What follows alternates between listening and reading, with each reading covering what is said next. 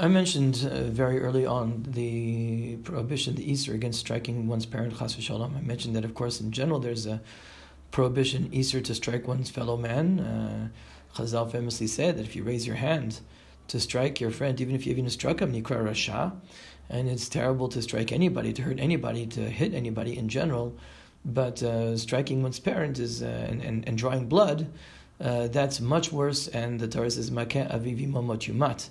To that extent, it's a terrible thing, and even if a person strikes his parent, it doesn't draw blood; he won't get killed. But certainly, there's an Issur of striking any people in general, and certainly he's mevatel the asez of kibra avim and yira avim, the yira of parents, etc. And there's the Gemara famously says that a parent, shouldn't strike his adult son, because if he strikes his adult son, his son might be upset and strike back his father and draw blood, in which case the father's over on lifnei iver. He's causing his son to transgress an avera. So it's, to such an extent, it's very, very important. And Baruch Hashem, I don't think that, generally speaking, chas v'shalom, we don't think we have a situation where kids chas v'shalom strike their parents. The reason I mention this is because what happens if the child is a nurse or a doctor, and the child wants to do some type of medical procedure with the parent. He wants to draw blood for a test. He wants to give them a shot, which and sometimes when you give a person a shot, of course, you draw blood. And maybe there's a problem with that, because if a person, like we said right now, draws blood from his parent, then that's an Issur. So clearly after the, let's say like this, after the fact, you know, if the kid does this, then you know it's not a terrible thing. He didn't avera in the sense he's not going to get punished for it, because obviously he's doing it because the parent wants him to look after him.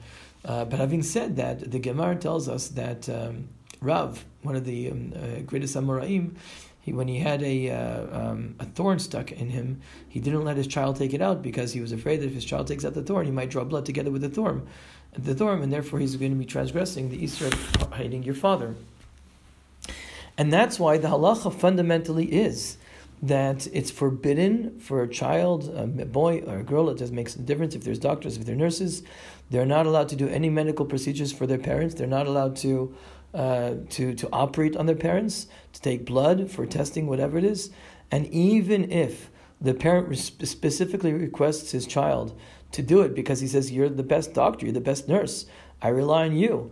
Or maybe the parents don't want to spend the money. Maybe the parents say, if I go to another doctor, it's going to charge me lots of money, and my kid will do it for free. The halacha is, in all these instances, nevertheless, the child should not do the operation. She should not withdraw the blood. They should hire another doctor or whatever. It's only if that there's no other doctor around, or they really have no money to do the operation. In that particular situation, it is be permitted for the child to do the operation to draw the blood from the parent. But the chatchila, it's something that you should not do. The child should not do the medical procedures of parents if there's any other way to do it. And only by the evid really is no other choice. You're up against the wall, then they can do it. Sometimes elderly parents need to have shots, daily shots.